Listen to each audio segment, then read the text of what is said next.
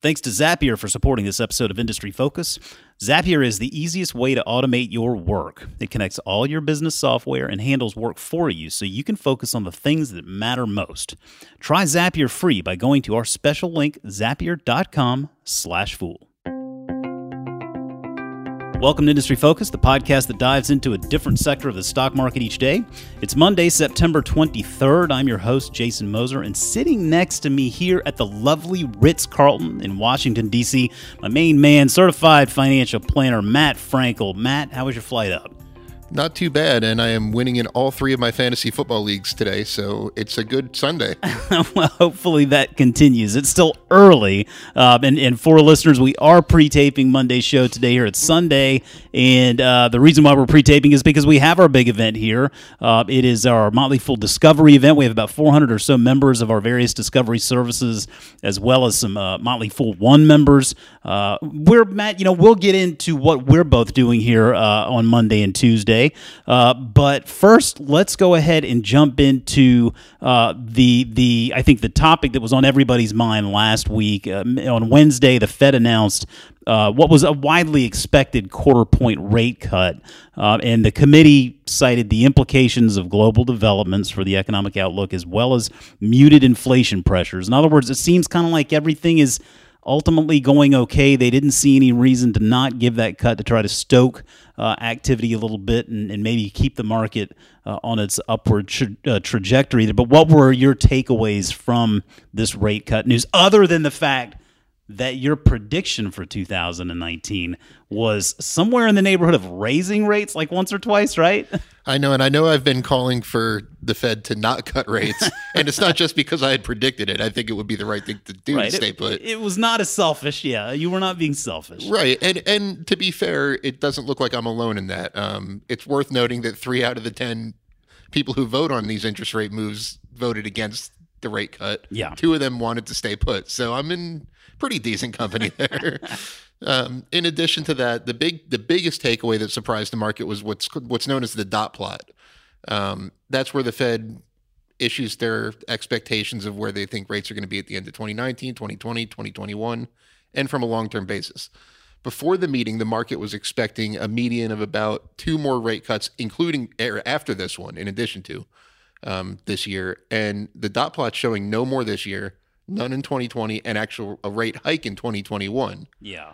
Well, I mean, but now I saw something. I mean, it sounded like at least there's the potential for one more rate cut this year. I mean, dot plot notwithstanding. I mean, do you feel like that's a possibility? Oh, yeah, and, that... and take that with a grain of salt, yeah, because the last dot plot that we got in July, or June rather, the last dot plot we got in June showed didn't show this rate cut. Right. So this is definitely an evolving situation. There's actually been a lot of movement at the Fed to get rid of the dot plot for that reason, because you know, no one can predict the future, the Fed included. Yeah. Um, and they're taking a data-driven approach, as they've said many times in their statement. And who knows what the data is going to be by the time the next meeting rolls around. Yeah, that's a good point. I mean, to your point about data, um, I do think, I mean, you they talk about the consumer being in a good position, right? And I mean, unemployment is low. Wage growth could be better, I, I, I feel like. But, you know, the, I was looking at the personal saving rate, and you know that's closing in on eight percent, which is is considerably better here. It's it's it's on it's on the upward uh, trend, which is, is obviously good. Consumers have more savings that that just gives them a little bit more, uh, you know, as far as choices, a little bit more security and whatnot. Um, and so it's nice to see that decisions are at least being made on that that type of data. It it does feel like we're sort of in this unique situation where unemployment's great, wage growth isn't that great. I think people feel like things could be better, and maybe that's where this rate cut really comes from. Right. I think a lot of it is political pressure, as much as I hate to say it. Yeah. Um, to be clear, the Fed's job is not to prop up the stock market. It's not to, you know, do what the president wants, but the Fed has ears. The president has, he, has said he wants zero or negative interest rates, like now. Yeah. So, which would mean a total of seven rate cuts from our current position. Uh, to get to zero. I don't think we're headed there. And he wants that today. Yeah. So there's no, there's, I think that that had something to do with it. I think if you just look at the numbers, it's a lot easier to make a case for we don't need a rate cut than we're seeing in some of the Fed's language. I tend to agree. I tend to agree. Well, real quickly, you know, you, you mentioned the dot plot, and it seems like with this uh, finance stuff, we've always got our nerdy uh, sorts of uh, labels that we give things. We have dot plot, and in something else that listeners may have seen in in the headlines last week uh, was in regard to the repo market. And no, we're not talking about someone coming up there and repossessing your car. Uh, we're talking about something that actually does have to do with the way money moves through the system. And I think the concerns were at least a big bump up in the, in the rates of the repo market really quickly, Matt. I mean, is this just, this was a good headline? I don't know that there were any long-term implications here. Well, it kind of shows you how much, how little control the Fed actually has over interest rates. Okay. They have a lot of control, obviously, but so the repo market means when one party lends money to another in exchange for a little bit more back at a future date. So of, it's helping some of these firms out of a cash crunch, or just helping them right. with their cash flow. Think of like overnight loans. If I right. loan you money today, one hundred dollars today, and you're going to give me one hundred one tomorrow. Yeah. It's usually a very slight difference. And it usually goes pretty in line with the federal funds rate, which right now is right around two percent. Um, shortly before the Fed meeting, we saw the repo market rate shoot up to about five percent overnight, and it still hasn't really normalized. So it kind of shows that the Fed might not have as much control over interest rates than the market thinks. Well, that makes sense. I mean, we'll keep an eye on it, but it does seem like it was a bit of an outlier. And um, again, you know, hey, if, if you were wondering what the repo market is, hopefully we shed a little bit of light that uh, on that for you today. But um, let's jump over into uh, another topic that we love, banks and payments. And there was a tweet Uh, that you and I both saw last week. Is from Niraj Kapoor at cricket nine nine two three eight, and he says, "I'm wondering what you guys thinking. Uh, what wondering what you guys think is ailing Square. I still believe in the story for the long term, but just fail to understand the indifference this is getting compared to some of the to, to some of the other names like PayPal. Nothing seems obviously bad, so I request your input." Um, now, I mean, it, you look at Square. It, I mean, it, it's obviously a volatile stock this year to date. It's worth mentioning the stock is up three percent, so it's not like it's, you know, having a horrible year thus far, but it is down from highs, and I think we have some great expectations for for the company longer term. Is there something there, uh, you know, closer near term that, that makes you wonder what's going on here, Matt? Yeah, well, up, up three percent is really underperforming the S and P this year. That's a very good point. Um, the obvious kind of generic answer is that the competitive market is increasing in the payment space. That what I think it really boils down to is execution risk. For years and years, Square was just kind of increasing its revenue at like a thirty, forty percent rate just on its core businesses. Yeah. Now it's needing to add more components to that. We just recently talked that they're about to roll out a stock trading app. Um, they're so every time they add another form of monetization, especially on their Cash App customer base, it's likely to be a money loser at first. Sure. So to actually turn these into profit streams, there's a ton of execution risk involved. And I think it's, you're kind of seeing risk being priced into the stock more so than before when the growth was just reliant on their core payment processing and lending business. I think that's a really good point. I think that you're starting to see a little bit more of a of a, a psychology out there in the market where they're pulling back a little bit on the on that risk. I mean, you're seeing it in everywhere from Uber and Lyft to companies like Square and, and a number of these different SaaS companies. I mean, at some point or another, you know, revenue growth is great, but there needs to be the profitability and the cash flow behind that. Um, and, and that, that appetite for risk ebbs and flows, doesn't it? Right. And you don't see this much in like in a stock like PayPal, which is one sure. of your favorites, because they haven't really differentiated their business model as much as Square has, I would say. They're still using kind of more expected ways of monetizing Venmo, for example. Yeah. Then they're, you're not seeing a PayPal stock trading app or a Bitcoin app, or they're not getting into the into and then out of the food delivery business. Yeah. And, and I mean, a much bigger company, financially far more stable. I mean, profitable, cash flow positive, all of these things. I mean, PayPal has, has really uh, come a long way in, in a fairly short amount of time. But I think a lot of that has to do with just the the development of this space. I mean, we are we are moving more towards electronic payments, and these companies need to bring the software to support uh, their systems. And so, yeah, I mean, I tend to agree with you. I feel like it's just really more of a risk thing than anything. There's not a company, there's not a business fundamental that has me concerned here. I mean, when you when you look through the earnings reports over the last three or four quarters, I mean, the numbers really tell a very good story. Um, it's just at some point you need the fundamentals to support the stock valuation, and that's not there yet for Square. Right, and, you, and um, remember, the, uh, Square peaked a little over one hundred dollars a share last mm-hmm. year, and the initial thing that set off the big decline was um, when they lost Sarah Fryer. Yeah. Another yeah. big perceived risk. That, she that was is, the one yeah. who was, you know, the captain of the ship for for in a lot of ways for Square. Yeah, and they brought in Amrita Ahuja, who I feel like is the new C F O of the company. You know, she's still getting her feet under her, I think.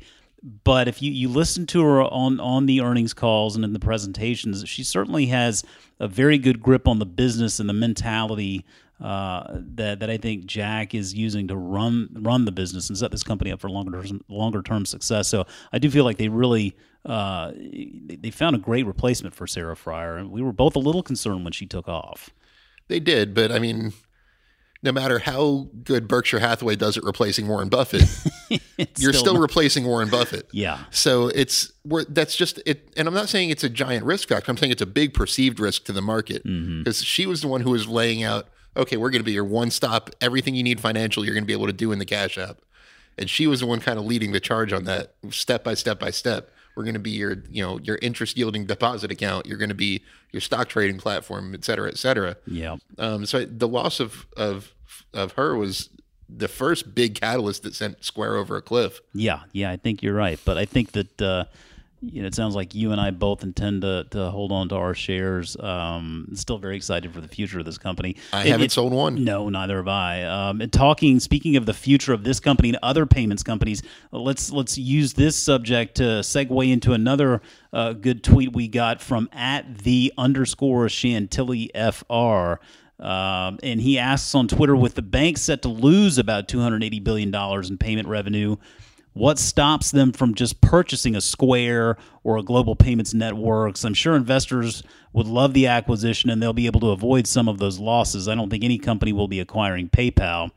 And I think that's a really good question, because if you ask yourself, you, you see a lot of these fintech companies that are up and coming. I mean, in PayPal, probably is right. PayPal at this at this point is a little bit too big. I think uh, it'd be it'd be tough to really uh, make that acquisition. Square, global payments network, something like a Stripe that hadn't even gone public yet. Why do you feel? Why do you think we've we haven't seen very many headlines of banks interested in making these acquisitions? Why do you think that's the case? Well, for one thing, all these companies are not banks. Um, Square is in the process of applying for some sort of banking license. But a lot of them are, I mean, PayPal, Stripe, they're not banks. Right. There's a lot of regulatory risk as to what, and regulatory issues as to what banks can do and what they can't do within their business. So that's one thing, reason that's probably preventing them from really looking at an acquisition. The other, another thing, banks are really doing a good job of handling a lot of, keeping up with technology in-house. Uh, we were talking before the show about how banks kind of banded together to create Zelle, which has been wildly successful. I think Zelle actually has a bigger payment volume than either Venmo or Cash App. It's up there. I remember that interview that we had with them on the show. It's amazing the success they've had. Right. So they're not doing doing a bad job of adapting to this technology. But and the big takeaway that kind of brings me to is when you hear that the banks are going to be losing two hundred eighty billion dollars of revenue, you're, this isn't necessarily revenue that's going to be taken by someone else. Right. This is a pricing pressure issue. For example, let's say right now a bank can get a three percent payment processing fee. If competitive pressures drive that down to, say, two percent or even one percent, even if the banks are processing more and more volume, it's still a net loss of revenue. They're not necessarily losing market share or losing customers or anything like that. So it's not that Square and PayPal are taking that two hundred eighty billion dollars out of their pocket, although as a Square shareholder, I wouldn't mind if they did. Yeah. But it's not like... It's one, efficiency. It, it's money being... Right. They're wringing that money out of the system. It's not that one's gaining and one's losing in right. equal amounts. Um, it's so I don't see them, I see them handling it in-house. I think they built Zelle a lot cheaper than they could have acquired a similar platform. More than likely. I think yeah. they, they spent somewhere in the single digit billions on creating Zelle. Oh yeah. Meanwhile, I mean, to, to acquire any of these businesses, I mean, to acquire PayPal would be, I mean, one hundred fifty billion dollars. Right. Even as Square, I think its market cap's around thirty billion dollars. To yeah, acquire it reasonably well. would be about fifty. Yeah. Yeah. I mean, that is a good point. I mean, it's a big acquisition. It would definitely go under the uh, the antitrust microscope. And and furthermore, you know, I mean, I, I, I feel like if an acquisition like that happens, not even coming from the investor's perspective, I feel like consumers probably lose. I feel like big banks would take nimble tech companies like these and just screw them up. I mean, am I wrong? Yeah, I don't think Square would be going in some of its same directions if a bank took it. Yeah. It would probably stay a payment processing company. Probably innovation Pro- comes to a grinding halt. Well, they, they'd still produce their hardware. They'd still have their little tablets because that's what's working and that's what's in the bank's wheelhouse. They're not going to get creative with things like food delivery and and um, uh, stock, else. like having I mean, a building out a, a Bitcoin app. Sure. Well, um, they don't so, want that regulatory burden. No, I'd imagine not. And it does it does feel like they are very interested in partnerships, right? I mean, you see more of these banks uh, focusing on these partnerships, whether it's with a Visa or a MasterCard or a PayPal or a Square, um, Stripe. I mean, there. So yeah, I mean, to your point, it's not like that money's going from one bucket to another. Uh, but but to see partnership, I think I would rather see partnerships than acquisitions. I mean, oftentimes acquisitions really look great because it's money in your pocket if you've got a company that's bought out at a premium.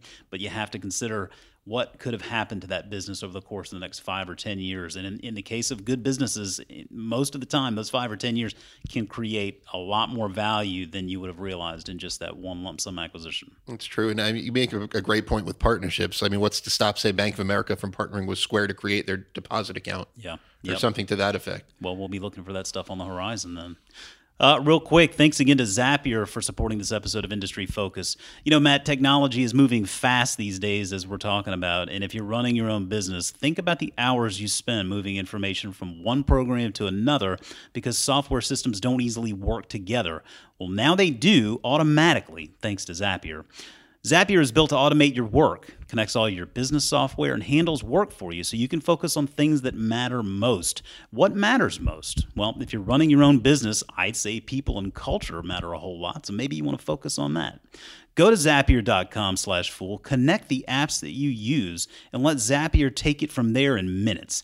And listen, I'm talking about apps that everyone is using every day in the world of business. Apps like Slack, Trello, Google Drive, Shopify, Salesforce, the list goes on.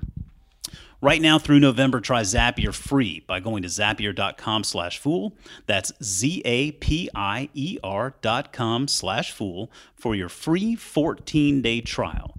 Zapier.com slash Fool. Okay, Matt, let's take a quick break here from deliberating all of these questions and just read something from Twitter that someone wrote in last week. Uh, you know, we got a lot of good responses to this. What's the last stock you bought and why? I have a feeling that like every once in a while we'll be able to kick in what we're buying, but it sounds like a lot of listeners are having fun telling us what the last stock they bought was and why. Yeah, I think we should do it like once a month, maybe every every other month or something you, like that. You know, our stocks, you mean? Right. Yeah, yeah, yeah. So we got Andy Courtright on Twitter at a uh, at a C O R T W R eight, so a court rate. Very clever there, Andy. Uh, Andy chimed in to let us know that his latest stock purchases of Intuitive Surgical and Teladoc uh, were because he needed more healthcare in his portfolio. And Andy, I, you know, listen, you're you're an investor after my own heart. You know that healthcare is a, a market that I really like a lot next to the payment space. Uh, Teladoc is one we've talked a lot about in, in our foolish uh, on our foolish shows here through the years, and Intuitive Surgical as well. Just a phenomenal company that's doing a lot of great things um, to to really make surgery, to make our healthcare system better. And you know, I've spoken with a friend down in Georgia. He's a cardiologist down in Georgia, Chad Huggins, who's uh, said a lot of good things about Intuitive Surgical and the stuff that they're doing. Um, I suspect you'll be you'll be hearing a lot of great things from that company in the years to come. Not to mention Teladoc. What do you think, Matt? Well, I actually um, I need some healthcare exposure in my portfolio. I think I only have one small position in a healthcare stock. Well, it sounds like Andy's got so, your answer right. Yeah, there, and if Matt. anyone else has any ideas, feel free to tweet me at uh, tmfmathguy dot com or uh, tmfmathguy, and of course, share your healthcare ideas. I need some. We want to hear them. We want to hear the last stock you bought and why. So hey, tell us what it is. Get us uh, on the email at industryfocus at fool dot com, or hit us up on Twitter at M F Industry Focus. What was the last stock you bought and why? We want to know. Okay, Matt, uh, we wrap the week up normally with one to watch, so let's get to that now. What is the stock you'll be watching here this coming week? Well, my f- favorite thing to do is watch stocks that have been unfairly beaten up. You know. So I'm going to go with Roku this week. Um, oh, yeah. R O K U. It is down twenty-seven percent over the past week. It has been a tough month for Roku. And it's even after that, it's tripled for the past year. Yeah. So let's put that in perspective. It's not really down. Context, yeah. People who have been in it for a while are still doing pretty well. But um, there's a the first thing that sent it down, uh, Comcast announced it was offering its own streaming device. It used to cost five dollars a month to its subscribers. Now it's going to be free. Um, nice. The the fear is that hardware costs are eventually going to zero for streaming. It's a reasonable expectation, right. I'd say, right? And um, Roku makes a lot of money off ad revenue. There's um, now there's concern. Uh, analysts note that that that's going to come under pressure. Mm-hmm. Um, it's still the sector leader. It's not the first time this has happened to Roku. Look, about this time last year, it plunged in a similar manner and then tripled since then.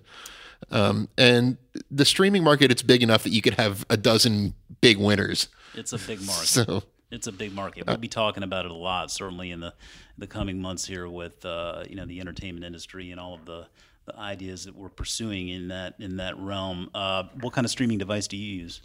I have a Roku. You do? Okay, cool. So I have we Roku have an Amazon... in three rooms in my house. Really? Okay. We have a Fire. We have an Amazon Fire device, uh, Fire T V device. We only have one T V in the house. Like we have you know phones and all sorts of stuff, uh, but really only one big T V in the house. So we only have one streaming device. But I guess to your point about hardware being erased to the bottom there, ultimately going to zero, I mean, that's really what Roku is doing. They're incorporating that software into T Vs now. So you just buy the T V sans device. It's all rolled into one, right? Right. I mean, and I have to believe that they've been selling their hardware at a loss. I would imagine. So yeah. Whether they're selling a one hundred dollars piece of hardware for thirty dollars or giving it away for free really isn't going to make or break them. It's really the ad revenue and what they can generate through their platform and having a presence in as you know, millions of American homes. I like it. I like it. Okay, well, I'm going to go with Microsoft, uh, ticker M S F T.